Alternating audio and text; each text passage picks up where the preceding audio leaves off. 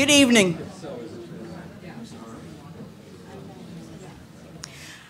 I'm Diana Henry, a member of the League of Women Voters of Johnson County. This is the primary race candidate forum for State Senate District 37. All candidates tonight are members of the Democratic Party. There are no Republican candidates. The Libertarian candidate is running unopposed on the Libertarian primary ballot. I would like to welcome all of you tonight, the candidates, the audience, and those viewing on television. This forum will be rebroadcast on three public public education and government channels in Iowa City, Coralville, and North Liberty. Please check their websites for scheduling. The League of Women Voters is a volunteer organization that neither supports nor opposes any party or candidate. The League does take positions and acts on selected issues which members have studied and agreed upon. We encourage informed citizen participation in government. Membership is open to anyone 16 of age or older. The views expressed in this forum are those of the candidates. All viable candidates have been invited to participate. We encourage our members as individuals, as we encourage each of you, to get involved in your community and political party of your choice. We also encourage you to vote on or before June 5th. League members are distributing cards and pencils so that you may ask questions. You are welcome to submit as many written questions for the candidates as you wish. Hold up the cards and a League member will collect them throughout the forum. Questions that fall in the same general category may be consolidated to allow us to cover as many topics as possible in the time allotted. If your questions are not addressed, you may contact the candidates directly. Campaign literature is welcome outside this room following the forum. We ask that no buttons, signs, or literature be worn or distributed until then. The format for this evening is as follows. After the candidates have been introduced, they will each have 2 minutes for opening remarks. We will begin questions to the candidates with one from the League, followed by ones submitted on cards by the audience, which I will read. Response order of the candidates will rotate. Each candidate will have 1 minute to respond. There will be no time for rebuttals. At about 7:45, we will turn to 2 minute closing remarks for each candidate. Tonight, we have 4 candidates running in the Democratic primary election for Senate District 37. Eric Dirth, Zach Wahls, Janice Weiner, and Imad Youssif. Let's get started with opening statements. And I want to remind the candidates to remember to speak directly into the microphone so that you will be heard over the television broadcast. And for those people who are in the back, make sure that they can hear you and know what's going on. Also, I want to remind the audience to turn off their cell phones. The first question is from the League of Women Voters, and I'll direct it to Eric first. They need to do their income to trustee. Oh, sorry. Sorry. Eric, you're first. Thank you. Good evening. My name is Eric Dirth. I'm just finishing up law school here at the University of Iowa. I've previously worked at the Attorney General's office under Democrat AG Tom Miller in his environmental law division. I've also worked at a mid-sized law firm. Before law school, I earned a master's degree in environmental advocacy, and I also taught 6 semesters of undergraduate courses. I'm originally from a small 900-person town just south of here called West Point. If you're familiar with it, it's probably because of our legendary Sweet Corn Festival that we host every year. Both my parents are public educators, so I think it's safe to say that public education is in my DNA. I call Coralville my home today, and I'm active in the community and fighting for the issues that I believe in. My campaign is about letting Iowans lead, and this means first empowering Iowans to lead locally. One of the challenges we're facing with our current legislature is this disconnect between the legislature and the needs of Iowans. Our government should be listening to and working with us, not working behind closed doors and only listening to outside and special interests. Let Iowans lead also means that we should be leaders nationally. We should be leading nationally in making sure that we're at the forefront of the policy in our state. We should be not discussing. We should not be having these debates about these ridiculous, blatantly unconstitutional, or racist, or sexist, or just horrible laws that we've been seeing this term. We should be discussing ways to move our state forward, to address the challenges that are going to be facing us.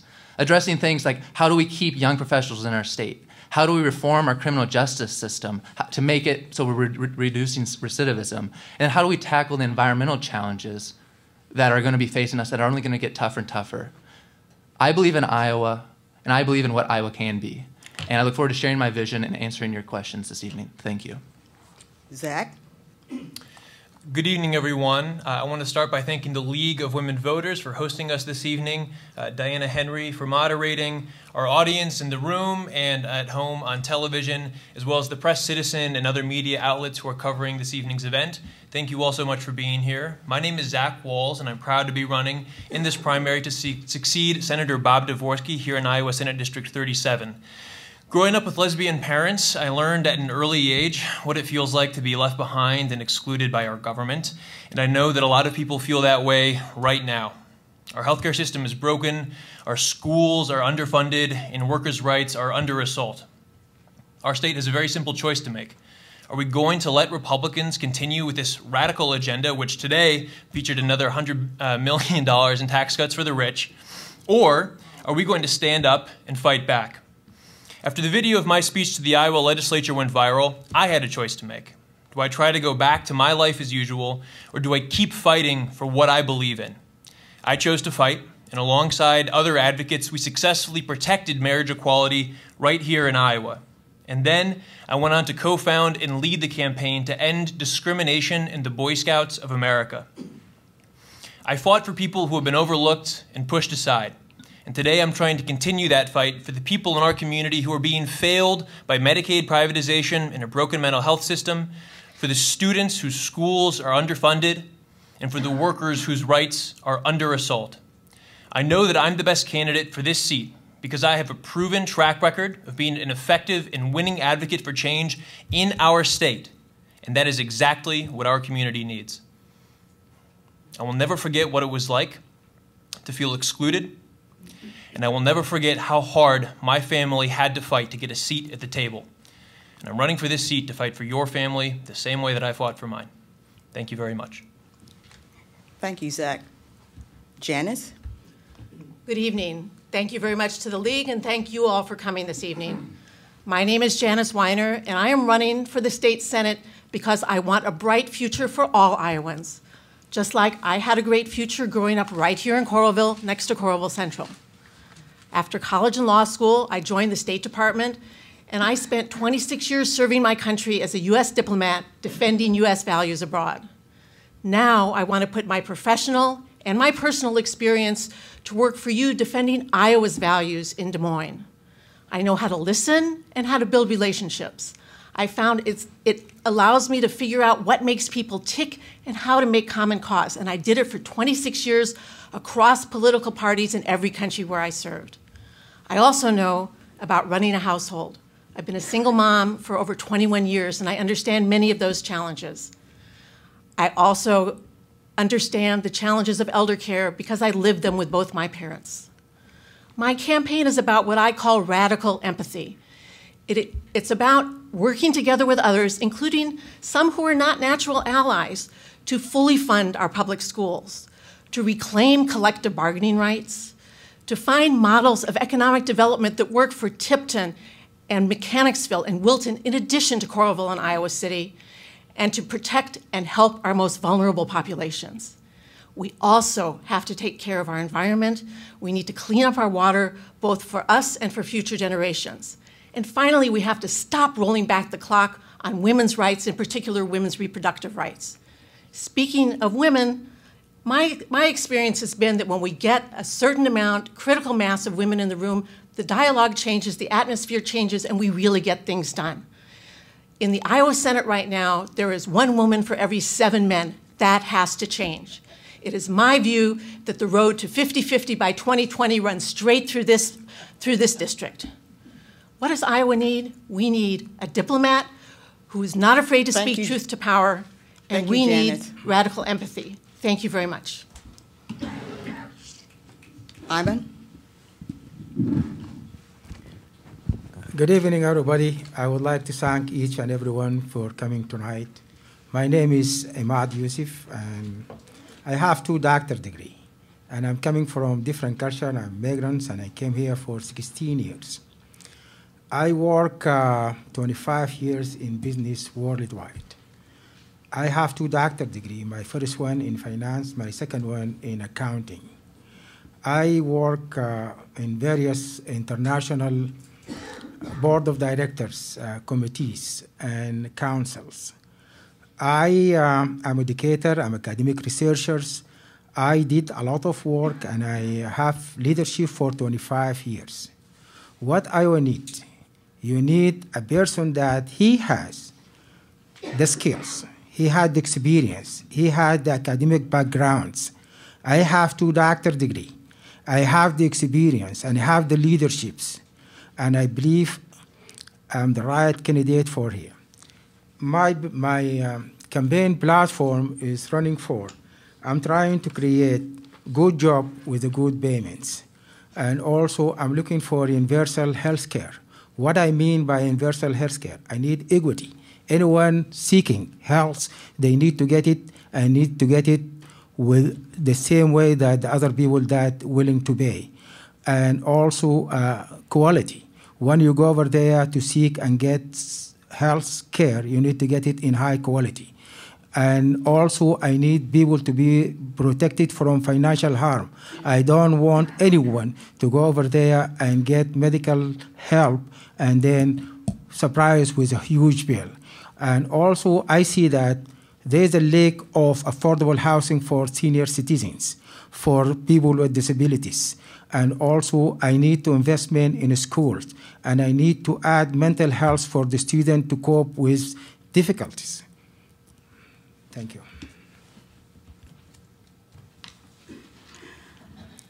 The first question comes from the League of Women Voters.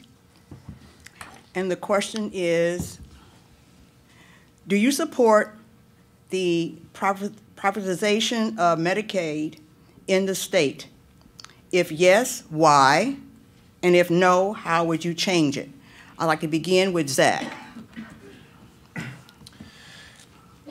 This is a very important question, and I don't know if there's an issue that I hear about more often when I'm out knocking on doors or holding meet and greet events, and I see people in this very room who have been affected by Medicaid privatization. I would say that I strongly oppose Medicaid privatization. It was we were told here in Iowa that Medicaid privatization would make the system more efficient, that it would save money, and that it would provide higher quality services. The exact opposite has happened in all 3 areas. And the thing that I want to say is this is having a real impact right here in our community.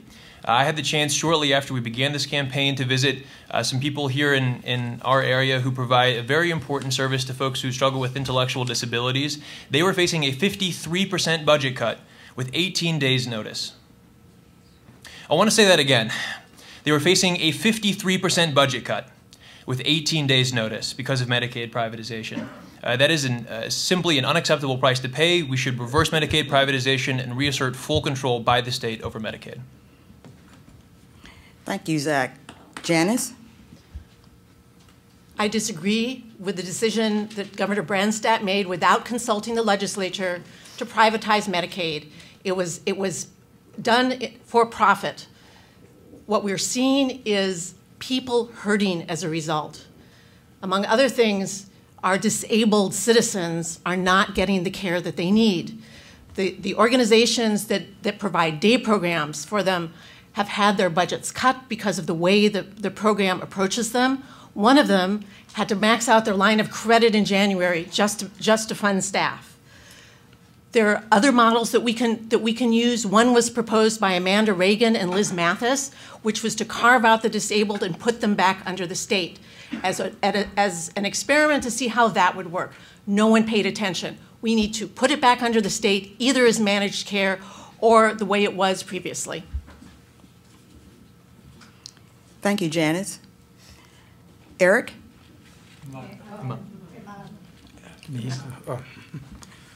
I believe Medicaid privatization is a crime. And I believe people with mental illness, people with disabilities, they didn't get the care that they should and deserve to have it. Senior citizens, anyone, especially people with mental illness, when they switch the Medicaid to private sectors, that affect all of them. They didn't get their medication, they didn't get the help that they need, they didn't get the chance to see the doctors, and they should deserve it. And it's time or no? Okay. And. I believe in the most ways is just a huge mistake of the government in Des Moines. We need to switch back Medicaid to Department of Human Services. They needed to switch it back to the government. They need to control it. They need to run it. I need to stop. Thank you. Eric? Our privatized Medicaid system's broken. There's no doubt. It needs to be switched back to being publicly funded. When an ombudsman's report comes out and talks about how many people are slipping through the cracks during this current privatized disaster, that's just it's the wrong way, and it's the wrong path forward. We need to switch it back to being publicly funded. But I do also think it's important to note that we've had a publicly funded Medicaid system in our state before, and that wasn't without its flaws. We still had flaws. So when we switch back to publicly funded Medicaid, we need to make sure that we are maximizing the dollars that we're getting from the federal government. That means not closing Planned Parenthood or defunding Planned Parenthood, because we lose federal dollars when we do that. I mean, it also provides great services that we definitely need, but we're losing federal dollars. We need to have proper oversight over a publicly managed Medicaid system, and that's how we're going to continue to make our Medicaid system the way it's supposed to run. So many people rely on Medicaid. When you think about it's one in three Iowans that are relying on Medicaid. Aging Iowans often rely on these Medicaid dollars to help supplement their Medicare dollars. It affects all of us, and it needs to be switched back to being publicly funded. Thank you, Eric. The next question comes from the audience. What is your specific proposal for treating a mentally ill person? And I'd like to start with Janice.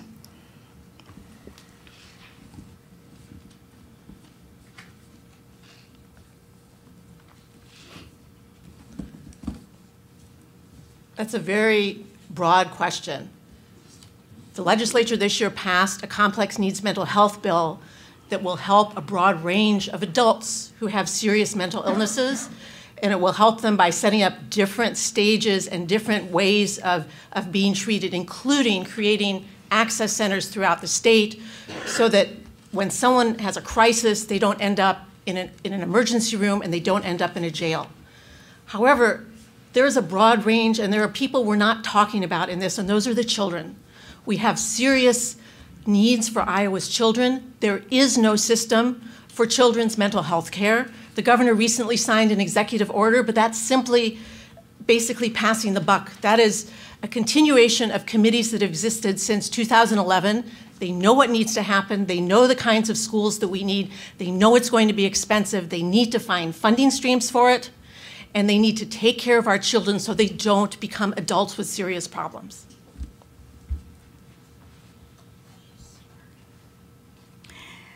Imad? Mental illness is a huge problem for Iowa. And they didn't get the focus that they should.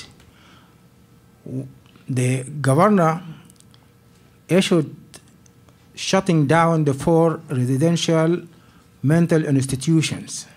We need to reinstate that, and we need to open more. We need everyone. That should be an order.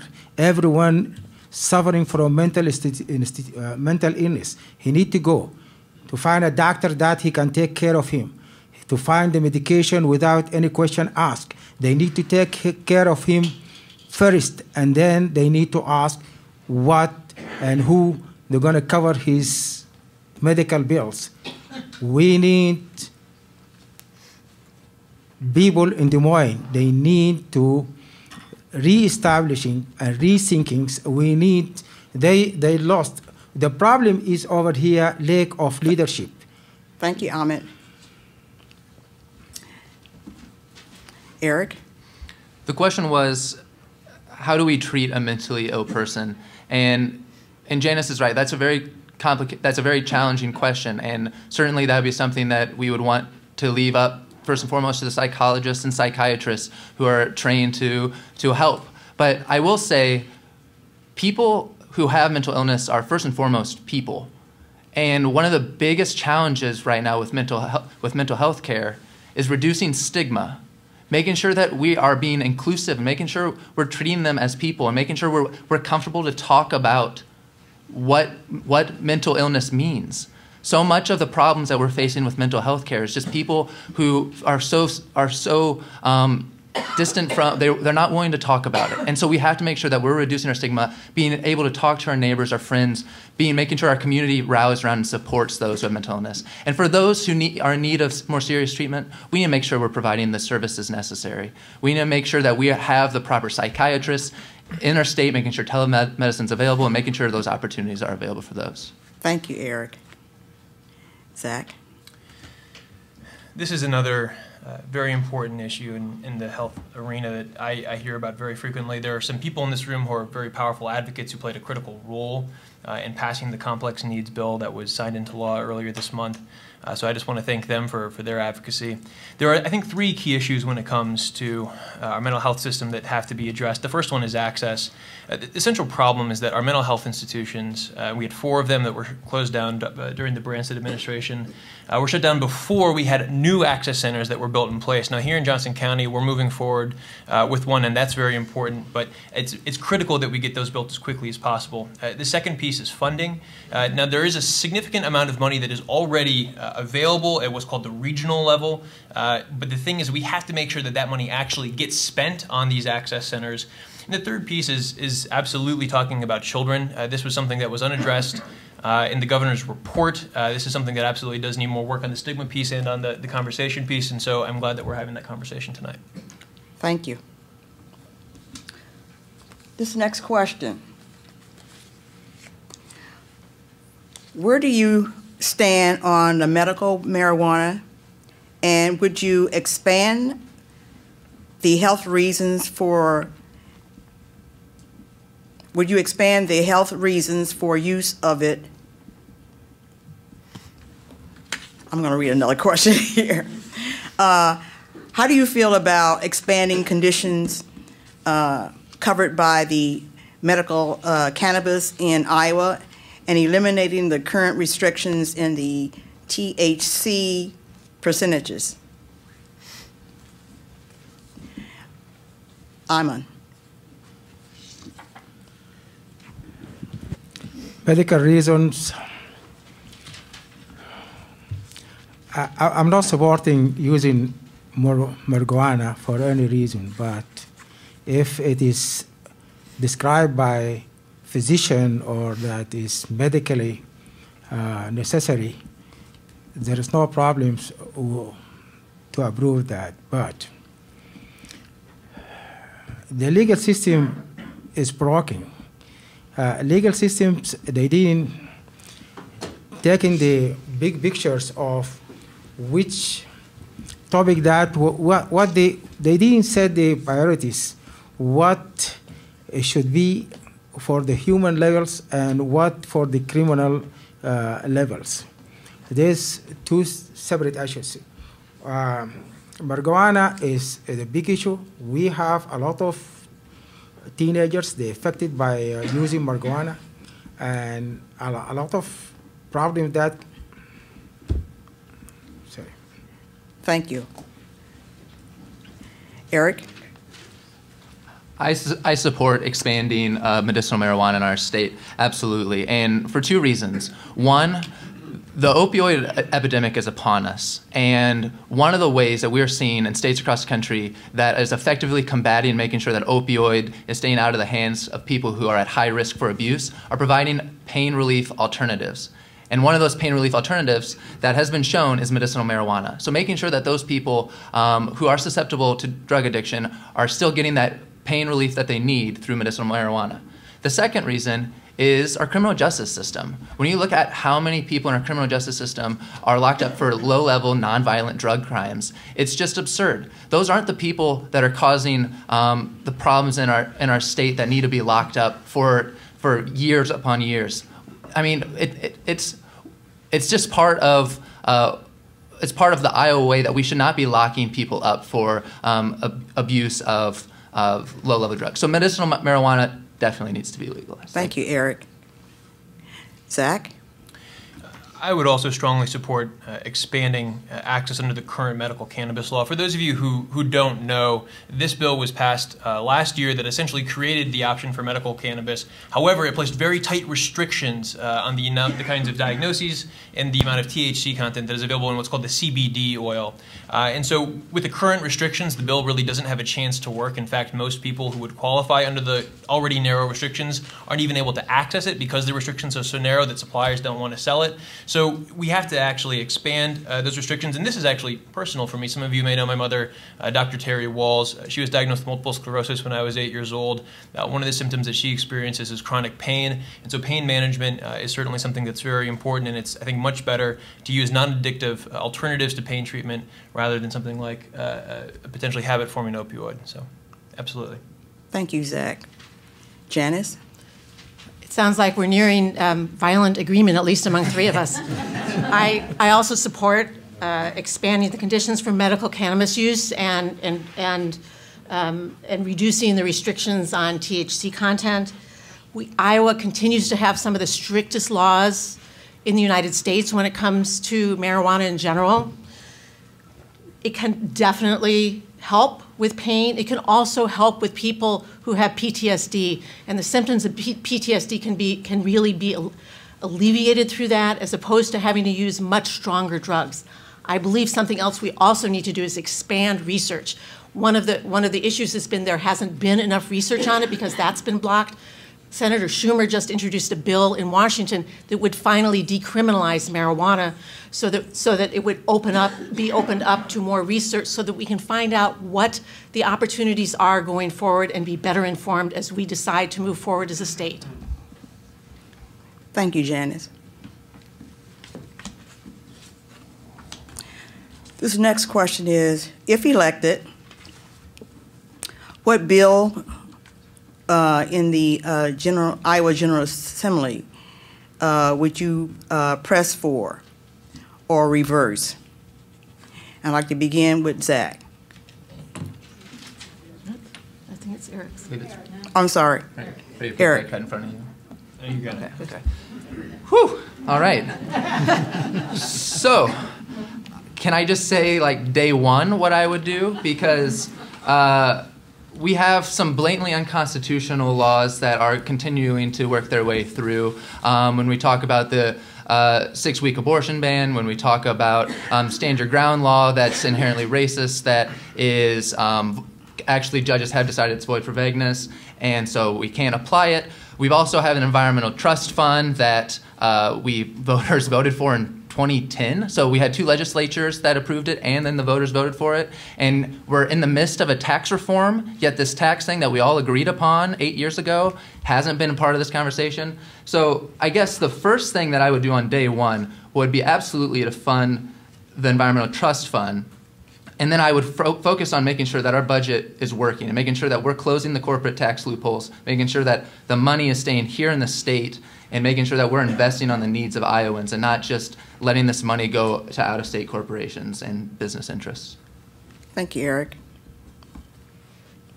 I would restore collective bargaining rights for state workers. Thank you. Okay, thank you, Zach. Janice? I would look at what I'm calling the 3 C's.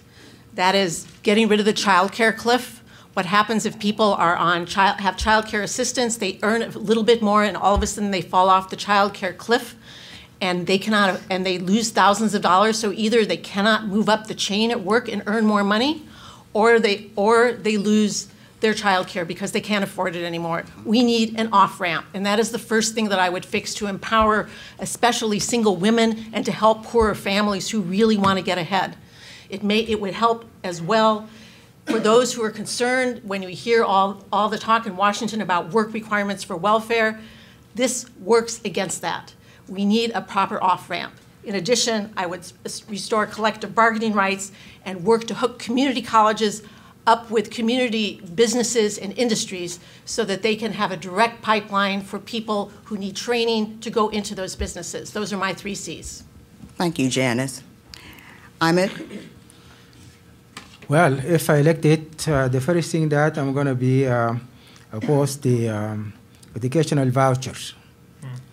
And I'm 100% against the educational voucher because it takes funding away from the student who need it the most.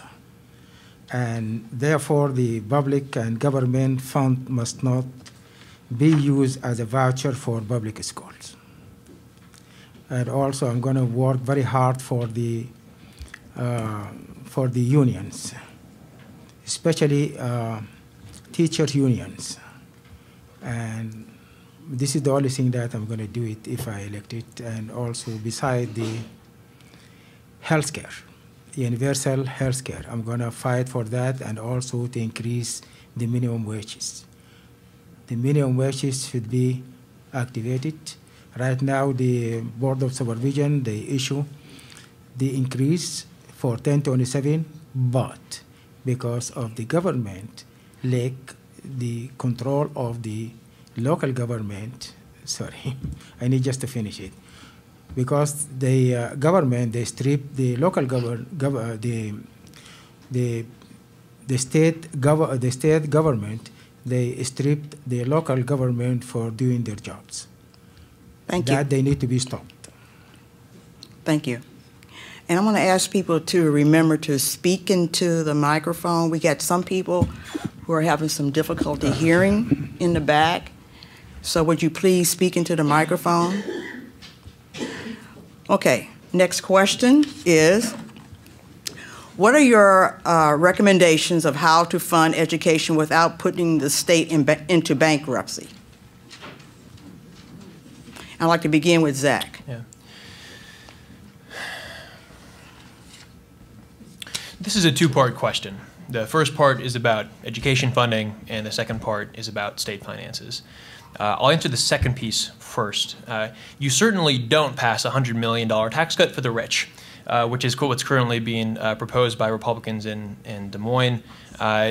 Cutting taxes at a time when we're also making these deappropriations, cuts to the universities, when funding for K-12 is at near historic lows, is absolutely the wrong direction to be going, and I would absolutely oppose any further tax cuts on the wealthy. And I would fully support revisiting every single tax credit and expenditure that is currently on the books. In terms of education funding, I think something that we have to do is make sure that we extend the Save Penny. Hopefully that will happen in this legislative session. That allows local school districts to bond going further down the line, which is a very important source of revenue. I would support funding for state supplemental aid between 3 and 4% at least, if not a little bit higher for a few years to catch up for the fact that we've been underfunded for so long. Thank you, Zach. Janice? I don't think there's any question that we have the money in this state to fully fund public education. It's a question of what our priorities are. We need to take a good look at what our revenues are. We need to sunset the research tax credit, which has long since outlived its usefulness. And we need to stop giving major tax cuts to big corporations that come in who would otherwise be paying a substantial amount of tax. We want that money to stay here and go to Iowans, and particularly to public education, not out of state. We can't, of course, afford any tax cuts at this point. And we live in an upside-down world when I'm knocking doors and people are saying, why do they want to cut my taxes? We can't afford tax cuts right now. I agree that we need to extend the SAVE penny. It's especially important for the rural districts, because even though the urban districts benefit from it and use it for infrastructure, the rural districts would be really lost without it at this point. However, I don't want to see any more increases in the sales tax, because that's a regressive tax. Thank you, Janice. I'm on. Okay. All of us agree that investment in public school or in a school is very important for each and every one of us. I would like to see investment in schools and saving business, and also I need to see that the investment grows between 3% to 6% within five years. And I would like to see 1% after that for 10 to 15 years. A school, they need, teacher, they need to be trained. They need to be certified. The staff, they need to be provided with all the tools and means to upgrade their skills. The government should stop completely. Thank you, Ahmed. Thank you. Eric? We can fund education if it is a priority in the way that we want it to be. And for our budget, it is just a matter of where is that money going? Is this money leaving the state, or are we investing it right here? And it's clear that it's not staying here and we're not investing. So it's about priorities, and we can invest it, and we need to invest it in our public education, and it needs to be at a 4% supplemental aid increase. There's no doubt that's what, if you talk to communities, that's what the school districts need. And also, I think this question gets to the question of just how do we continue to improve our public schools to get to that level that we're proud of, because Iowa used to be number one in the country when it comes to public education. We're losing that. And another way that doesn't require more funding is just making sure we're recruiting and retaining young teachers so that they feel like they have the resources they need and are able to live out their careers as teachers. And that's really important. And that also goes back to collective bargaining. When we're stripping away rights of young teachers, they don't feel like they're being listened to in the classroom. Thank you, Eric. Our next question will be directed, and Janice, you can begin with this question after I read it. It's, what method would you employ to work across the aisles, i.e. with partisans? I'm a very strong believer in building relationships.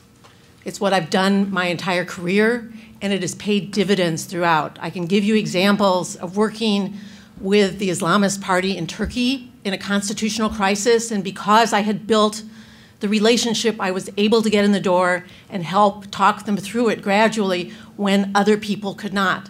And they did not explode the Constitution at that point. We won't agree on everything, but you need to have a civil dialogue and a constructive dialogue, and you need to be able to build bridges. There are some issues on which we will never agree, like the fetal heartbeat bill. But there are other issues like mental health, like children's mental health, like education, and like helping rural public schools, for example, with a transportation plus-up that we can agree. So part of building relationships is finding out the small areas sometimes that you have in common so that you can build on them and work together. And once you've done it once, you have an open door to work on it again. Thank you, Janice. Imad? I believe The main issue over here, how to build trust between you and the other countries or the allies. And I believe they lost, there is no any trust between United States and other countries. And that's why this is the biggest issue. We need to work on that, and we need to know how to deal and to cooperate with the other countries. And United States, they provide a lot of support for, a lot of support in type of medication, type of food, type of many things. But still, people, they don't trust. And I believe the main issue over here, the key is the trust. How we can build the trust between us and the other alliance over there. That one. Thank you. Eric? When it comes to bipartisanship, I will stand firm in my convictions, listen, and work with anybody who's actually interested in bettering the lives of all Iowans.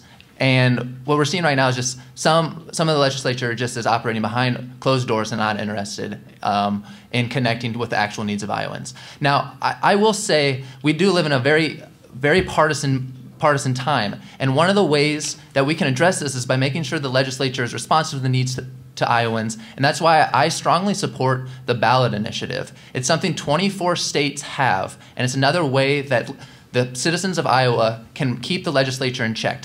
We saw in 2 red states recently, in Arkansas and South Dakota, they increased the minimum wage in those states through ballot initiative. Washington just passed common sense gun safety reform. Florida's going to vote to restore convicted felons' voting rights after they serve their time. The ballot initiative works, and it's an effective mechanism to keep the legislature in check when they're operating from a disconnect from what the voters, what we want. And that's a way that we can fix some of this partisanship. Thank you, Eric. Zach? I had the opportunity this afternoon to have lunch with Roe Feige, who some of you might know. He was a representative up in Linn County who represented a portion of this area for quite a while. And he shared with me that he found the people who he could work with when he was in the Iowa legislature were the people where he knew where they stood.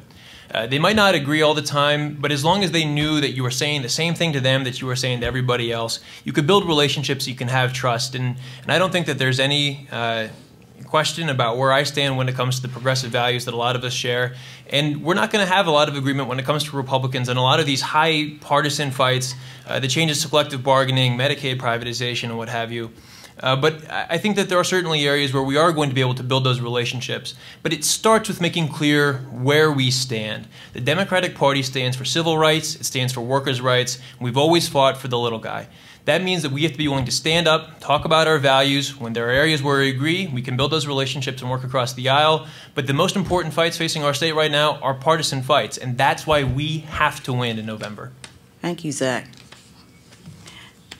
This next question we'll begin with Imad, and the question is, would you support a limited amendment convention to amend the Constitution to address Citizens United and related cases to get the influence of big money out of our political process?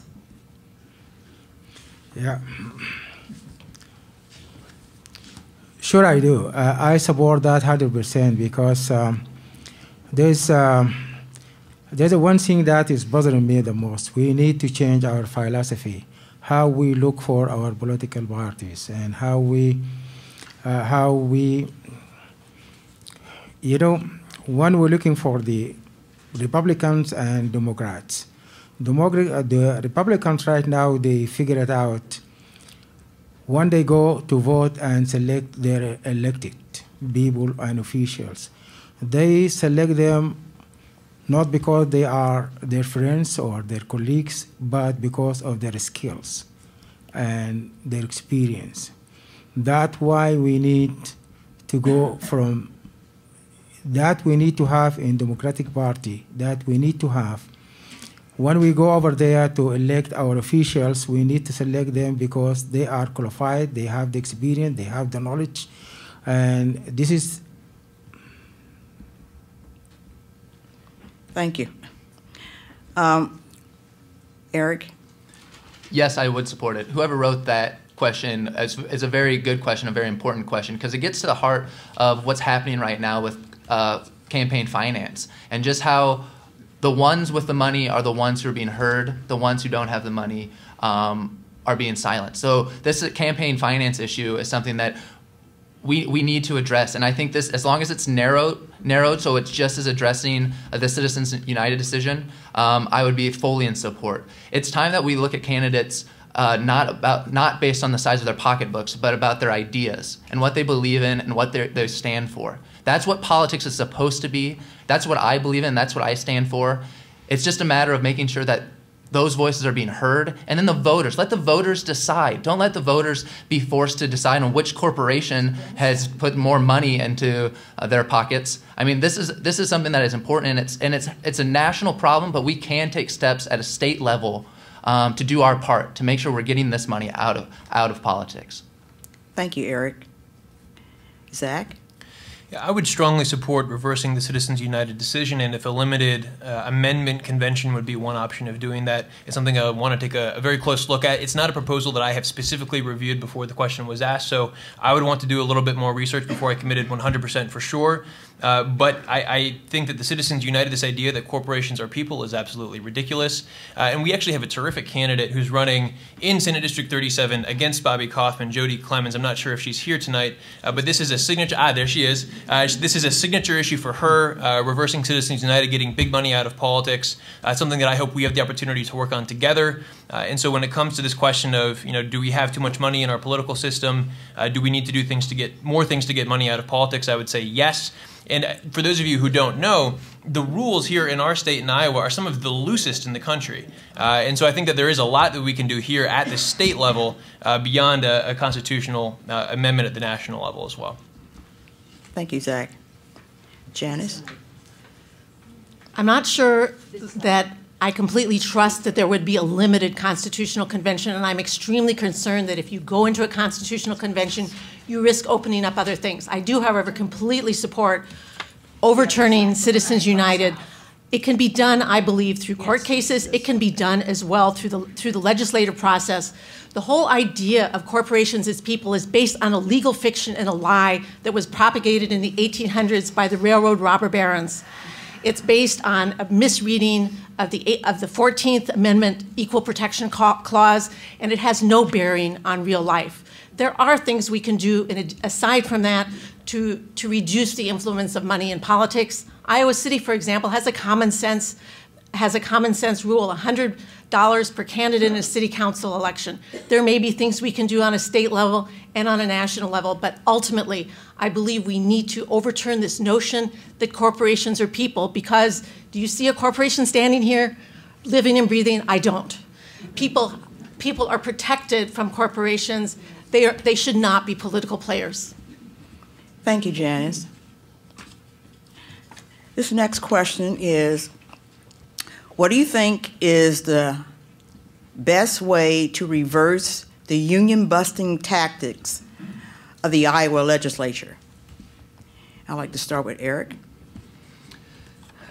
It's a partisan issue, and we've seen this in our state continuing to attack our labor. And I would like to say a lot of it, I think, it just comes from misinformation about what labor is and what organized workforces do and how important they are to our state. So Iowa's a right-to-work state, and we were one of the first right-to-work states to do that. But that was before the Taft-Hartley Act, which was a pro-employer act that passed in 1948. So Iowa has a long history of being the supposed right-to-work, but I honestly think we need to revisit that. I think we need to talk about ways that we can make sure that full collective bargaining rights are restored at the very least, and then above and beyond that, making sure we're supporting our unions, making sure that collective action is alive and well in the state. I mean, it's employers are just taking advantage of employees, and if we want to do something, I think it's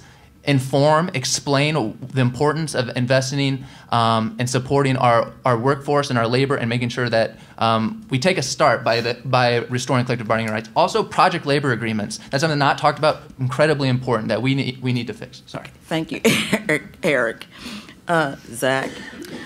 I know I've already said it, but I'll say it again for emphasis. Restoring collective bargaining rights has to be a top priority. That would go a long way to reversing the union-busting tactics of the Iowa legislature. There have been changes that have been made, and some more that have been proposed for the way that unions are certified.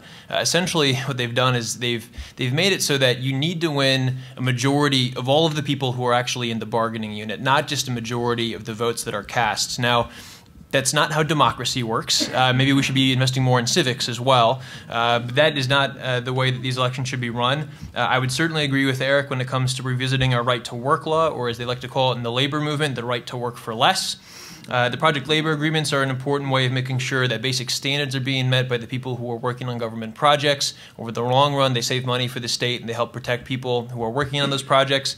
And you know, I think that's just a starting point, but it fundamentally comes back to making sure that we have a government that is affirming the right of people to organize collectively and to fight for their rights. Thank you, Zach. Janice? Over the years, unions have brought us the middle class. Unions have brought us the 8-hour workday, the weekend, paid leave, health and safety regulations, a whole host of things that we take for granted today. Yes, the right to work is the right to work for less. I am the one person on this panel who has been a union member my entire professional life. The Foreign Service has a union called AFSA that is our bargaining unit. I've been a rep at 2 different posts. I know what it's about. We have to restore collective bargaining rights, and maybe one way to bridge that gap is to explain to some of our colleagues that if we bring back collective bargaining for the public sector, for example, we will be able to recruit and retain the best teachers. How do we bring a quality workforce to Iowa? How do we keep it here? And how do we expand the economy in our state? By having a quality education system at the very beginning. And that won't happen if we cannot have the most professional teachers. Thank you, Janice. Imad? Collective bargaining is the most important for everybody. The right for work is the right for every person in the United States and all over the world. I believe the problem over here, we need to activate labor work. That should be a law, a labor law that protects everybody working. I see over here, most of the people, they working at will. The employer, they can fire you without any notice, without anything, without any explanation. Then you lose your income. We need to protect everybody going out to get food for his family. They need law that they can protect all the laborers, all the employees. Bargaining or collective bargaining unit is most important, and the unions is most important because they fight for everybody's rights, for the employees' rights. Thank you, Imad.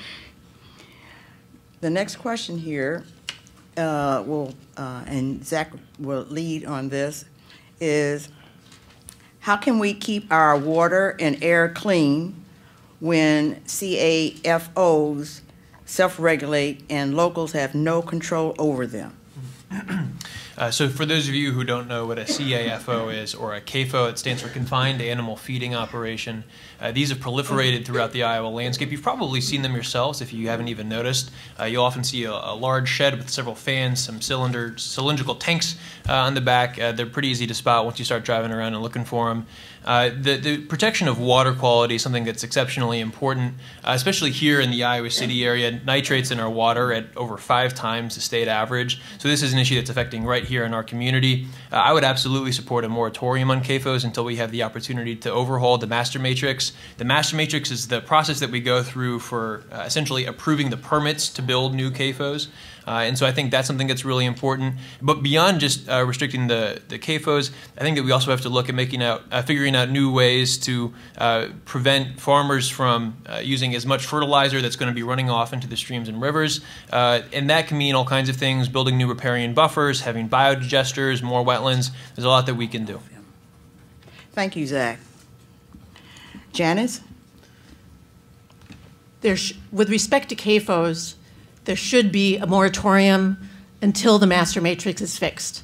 But that is just one piece of the water quality issue. A bill was passed at the beginning of this legislative session so that they could say they had dealt with water quality, but they have not. However, we as Iowans have been concerned about this since the 1960s when Rachel Carson wrote Silent Spring. We're not strangers to it. And there are institutions that already exist both on the federal level and on the state level that have been defunded, but that we can refund and that can help. And they also have the expertise to be able to work this through. The conservation districts in the state and the Federal Farm Services Agency have the expertise to do this. They can help farmers plant buffers. They can help them with that cost. They can help recreate wetlands. And working together with a funding mechanism for them, we can improve our waters for future generations without having to reinvent the wheel. Thank you, Janice. Imad? Well, water quality, we have in Iowa water quality crisis. Rivers, streams, lakes, whatever you name it, this contaminated by bacteria, chemicals, animal waste, and this is lasting for the industrial agriculture.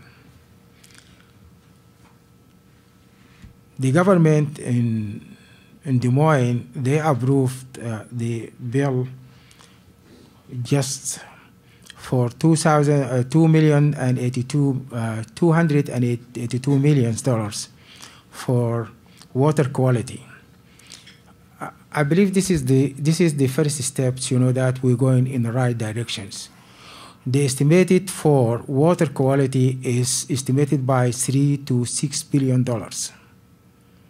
How we can come with that money and how we can fund it. This is the questions. Everybody, they need to work in that and all. Thank you, Ahmed. Eric? We're outnumbered 7-to-1 hogs to humans in our state, and that number's only increasing. What happened was North Carolina cracked down on their CAFO laws, and so all these CAFOs packed up, and now they're settling here. And so I have a three-pronged way that we can stop this, because it is what's causing a lot of the problems we're facing with our water quality. So first, we have to fund the DNR. We can't have oversight if we're not funding DNR. We gotta make sure DNR can actually make sure that they're following whatever minimal regulations that were currently set. Second, we need to change the master matrix. I was there when the EPC denied the most recent request to change the master matrix. The master matrix is the mechanism on where they can be cited, and we have to fix that, and we have to, so that comes with the legislative change to making sure that the EPC is updating their standards to the master matrix. Third, nuisance laws. That's the other way the legislature is working through this right now. They continue to try to pass these laws that are preventing us from being able to get damages when we have all this toxic waste and up on our property. They've tried it 3 times. The last 2 times, the Supreme Court has struck it down as unconstitutional. This 3rd time, the verdict's still out. So there's a three-pronged approach: fund the DNR, change the master matrix, and then stop these nuisance laws that are unconstitutional. We need to be able to get our remedies for the wrongs that are taking place. Thank you, Eric. Okay, the next one. I hear that the Democratic Party is running out of money. Why didn't they limit the amount of money each candidate could spend on the primary and save the money for the November election? That one's pretty easy because the Democratic Party does not fund us during a primary. We get no money from the state Democratic Party. Whoever wins the primary on June 5th will start to get assistance in some form from the state Democratic Party, but that is not where we are. Ahmed? Yeah, I agree. I didn't get any single money from the Democratic Party.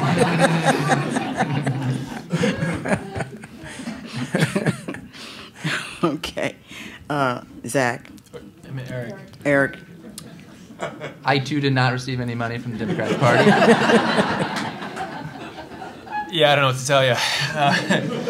I haven't either. So. No. The Soros buck's going. Yeah, I don't know. Look, the Democratic Party definitely does need some work. In terms of funding for the primaries, it's not a thing that's happening. I would be interested, if whoever wrote that question, please submit a follow-up, because I feel like we're probably not answering the question that you were trying to get at. That's true. Okay. This question is, what policies would you propose to keep rural Iowa and Iowa's small towns from further deterioration? I'd like to start with Eric. Oh, Ahmed? Yeah. I'm sorry, can you hear, can you repeat the question? Okay. What policies would you propose to keep rural Iowa and Iowa's small towns from further deterioration? Well, there's many things that we need to do. First of all, that we need to educate people, and we need to provide them with the knowledge that they're looking for, how to keep their towns clean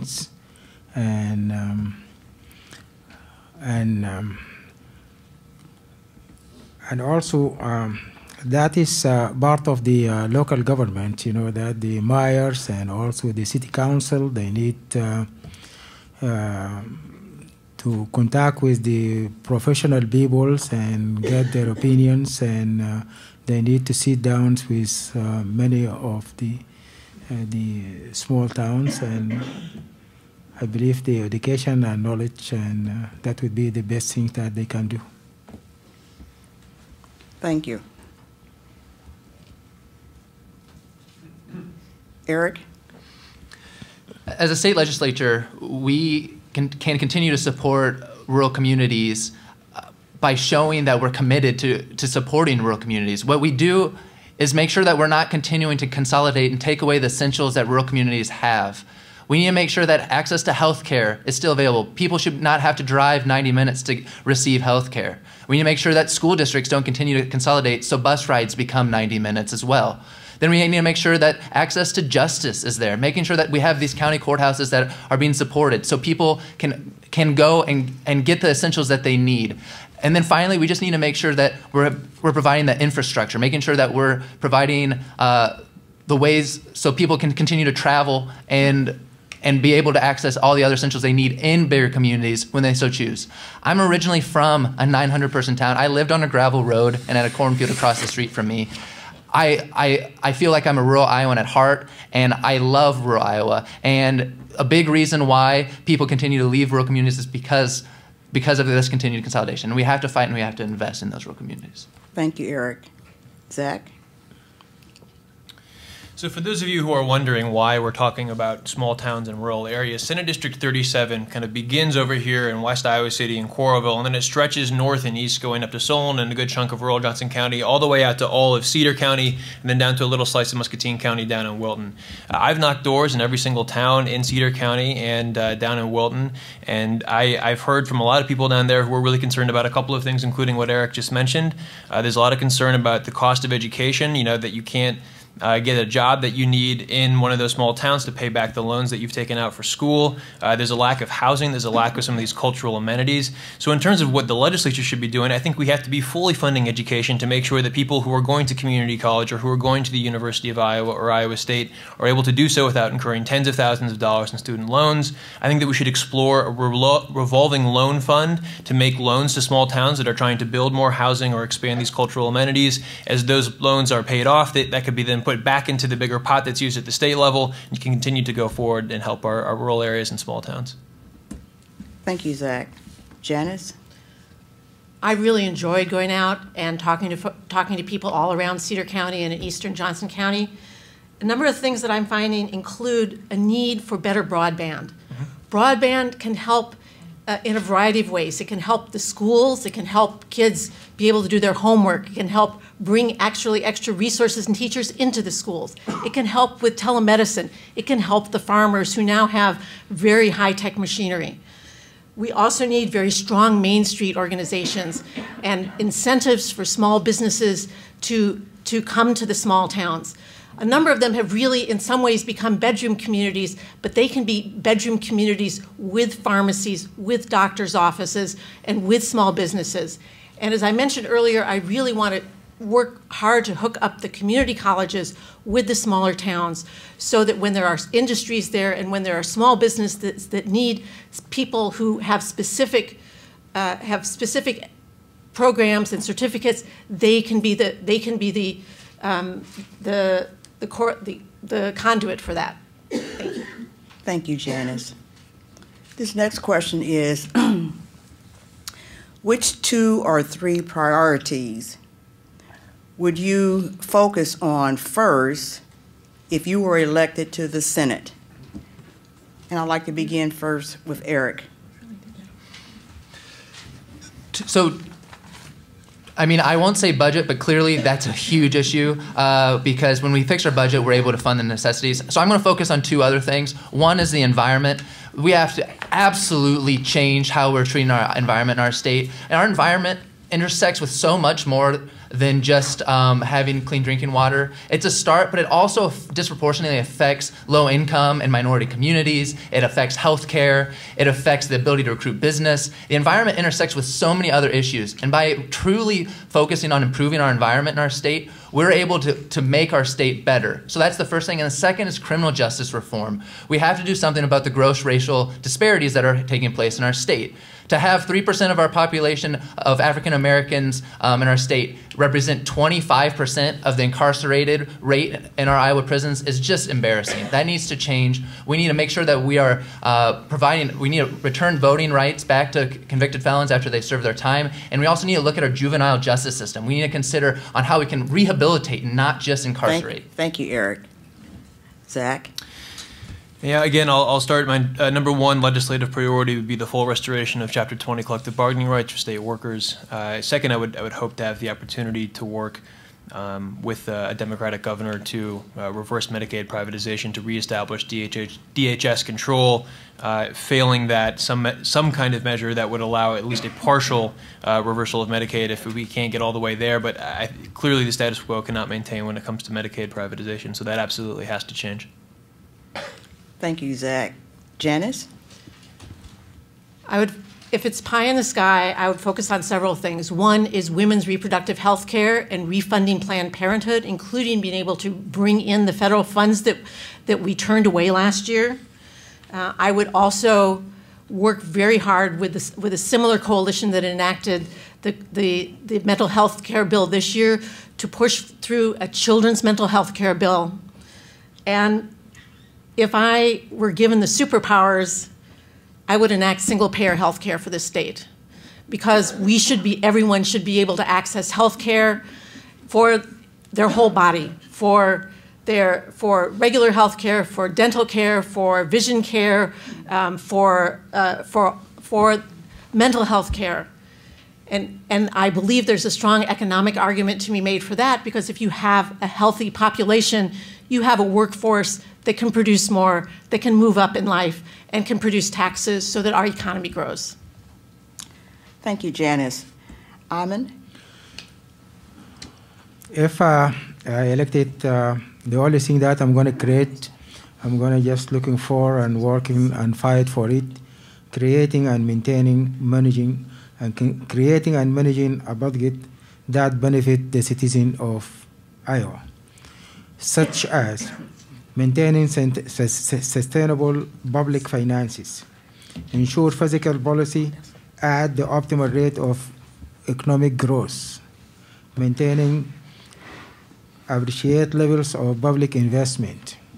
And also the other thing that I'm gonna focus in the affordable housing for the senior citizens and the people with disabilities. The second thing that I'm gonna just fight for it, the mental health. And also I'm going to work very hard to add mental health care for the students in education systems. This is all. Thank you. This is the last question, and it is, what do you see as your primary job representing the Senate District 37 if you are elected? Primary job of representing the entire district. I would say probably the most important thing is to listen to constituents. That's something that's very important, I think, for any representative. After all, that's the whole point of being a representative. You represent the people who live in the district. And so that starts with listening. And that's something that I've worked very hard to do throughout this campaign. And I think that when you listen to people, you can hear the stories, you can understand why these issues are so important. And I think that that why can become the basis for finding consensus where it can be found, and for finding courage when you need it to stand up for what's right. Janice? I believe that in representing District 37, which is an incredibly varied district, it will require being present all the time, everywhere. Whoever wins the race cannot just sit in Coralville or Iowa City. They have to be out in all the corners of Cedar County and in Wilton, listening to people and talking to them. We need to understand. I need to understand the needs of the people of the district and represent them. And I think it's also important to look at the root causes of some of the issues that we keep talking about. Why is it that kids come to school hungry and we have to provide backpacks for them? What are the why? It's because, among other things, we don't have a living wage. How do we improve a whole series of things across the board? We increase the minimum wage and we give people in general a higher standard of living. But it all starts with both listening and looking at root causes. Thank you, Janice. Imad? All of us, I'm going to just make it short. The root cause of all Iowan issues can be traced back to the absence of genuine leadership. And if I elected and I get a chance, I'm going to just be with the people and among the people, listen to them, and by day to day to know from area to area, from town to town, to know what their concern, what their problems, what they need. And I'm going to work with how we can keep the rural areas and rural towns, you know, that providing them with transportations, and also we need to work with the waters, we need to work with the health issues, we need to work with education systems, and that we need just to be listening, and we need to be with them whenever they need us, and we need to contact them whenever they didn't think that we're going to show up. We're going to show up. Thank you. We're now into, I'm sorry, Eric. Sorry, Eric. Thank you. I will connect and continue to work to try to understand the unique challenges facing each Iowan, and then use my legal training to help tackle those challenges. And I think that's what a senator needs. A senator needs to be able to connect, and a senator needs to have expertise. I believe I have the ability to connect because I'm fortunate enough to have lived, worked, and learned from Iowans who have lived in a variety of communities. And I believe it's the voices of the people. It's the voices from people from Solon to Durant, from Coralville to Loudoun, that are going to be making the change. And I also have the expertise. I also have the legal expertise. I have worked in a legislative manner working on drafting rules and regulations. I've interpreted Iowa laws with appellate judges. I actually enforced the law. I sued on behalf of the state of Iowa, the Trump administration. So I have the legal expertise and the legal focus on Iowa laws. So being able to use those Iowa law skill set to connect to the unique challenges facing each and every Iowan, and being able to tackle those challenges is what I would do. Thank you. We're now into our closing statements. And so I'd like to begin first with Janice. Thank you. I come from a long line of determined women. My maternal grandmother carried her family through the Great Depression. earning a living when my grandfather could not keep a job. My paternal grandmother, an immigrant, memorialized her family's strong support for workers' rights by naming her son after Eugene Victor Debs. My dad was Eugene Victor Weiner. My mom was a union organizer, an advocate for women's rights, and a committed patron of the arts. I am all of those. In terms of personal heroes, Eleanor Roosevelt tops my list for being willing to speak up on important issues, including issues of race, and for helping craft the Universal Declaration of Human Rights. And then there are two women who have been dubbed the most dangerous women in America. Mother Jones was known for her fiery support for coal miners and union organizing across the board. Her rallying cry was pray for the dead and fight like hell for the living. And Donna Redwing, longtime LGBTQ advocate who died last week in Des Moines, has been lionized, including for building bridges with the unlikeliest of people.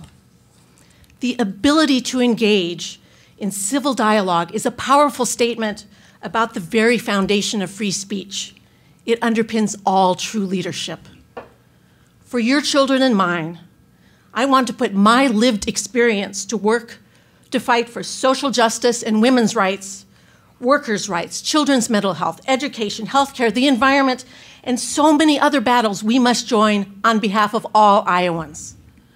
And I'll do it by being an organizer who also believes in building bridges and engaging in respectful civil dialogue on our road to victory. I hope you will allow me to work hard for each of you in Des Moines by voting for me on June 5th and then again on November 6th. Thank you so much. Thank you, Janice. Ahmed? Yeah, I would like to comment because I missed some questions because I didn't listen it well, and I'm sorry for that. But as I mentioned before, I'm a migrant, and I came 16 years ago. And I'm very familiar with the unions, and I'm very familiar with labor works, that what we do in our countries over there. We came with experience. We came with different cultures. I worked during my whole life. So I worked for 16 years with United Nations as a consultant, as a financial advisors, and I work with Secretary General for BANAF. This is one of the biggest organization, African Unity, specialized in training, upgrade the skills of the people working in financial institutions and the bankers and the insurance companies. I have 25 years experience in business. I know what is the best for our local and international business. I have the leadership. I have 25 years experience, created a leadership. The problem is we have lack of leadership.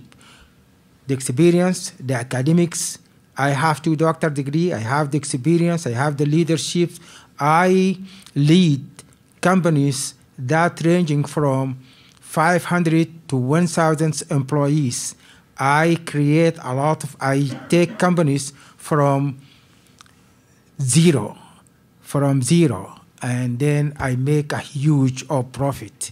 I know how to create a successful business.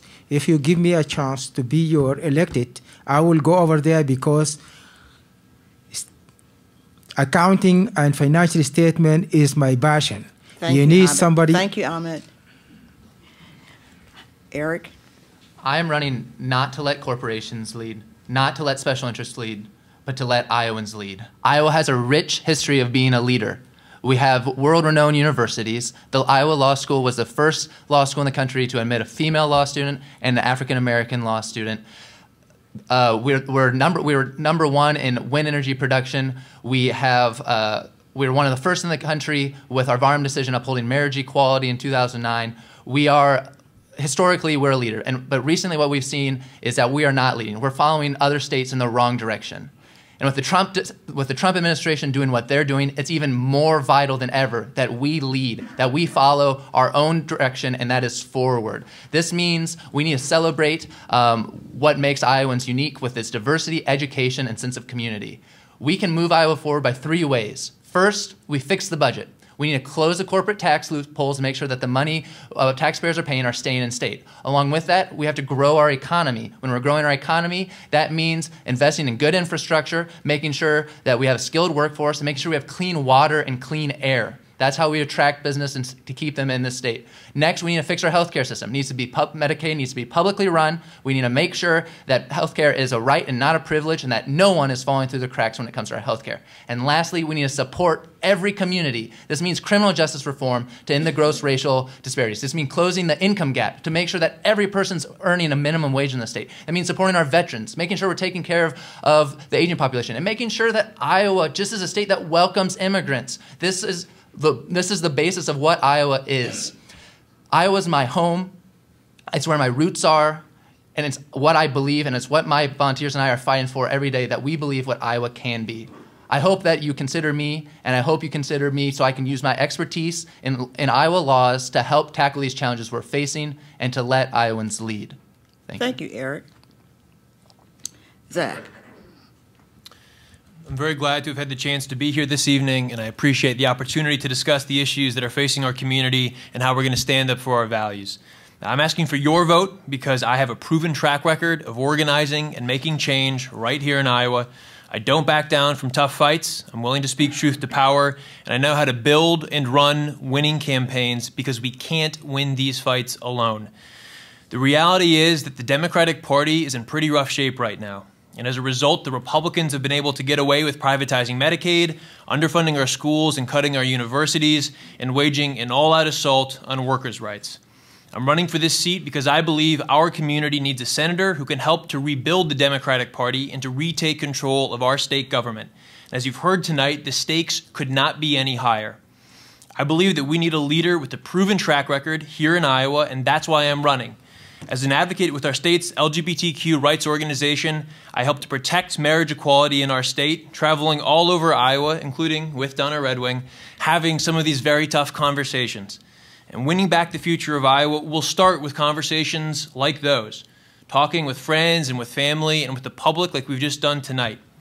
As I said at the beginning of tonight's conversation, I'm running for this seat because I will never forget how it feels to be excluded or left behind from our government. And I will never forget how hard we had to work to get a seat at this table. I'm very grateful for the opportunity to be here, and I hope to earn your support and your vote early or on Tuesday, June 5th. Thank you. Thank you, Zach. And thank you to the candidates, the audience, and those watching at home, Coralville Public Library for the use of the facilities, and the staff of the local television for making this a video broadcast possible. We would like to remind you that the views expressed in this forum are those of the candidates and that the sponsorship of the forum is not an endorsement of any candidate. Remember to vote in the primary election on or before June 5th. And good night.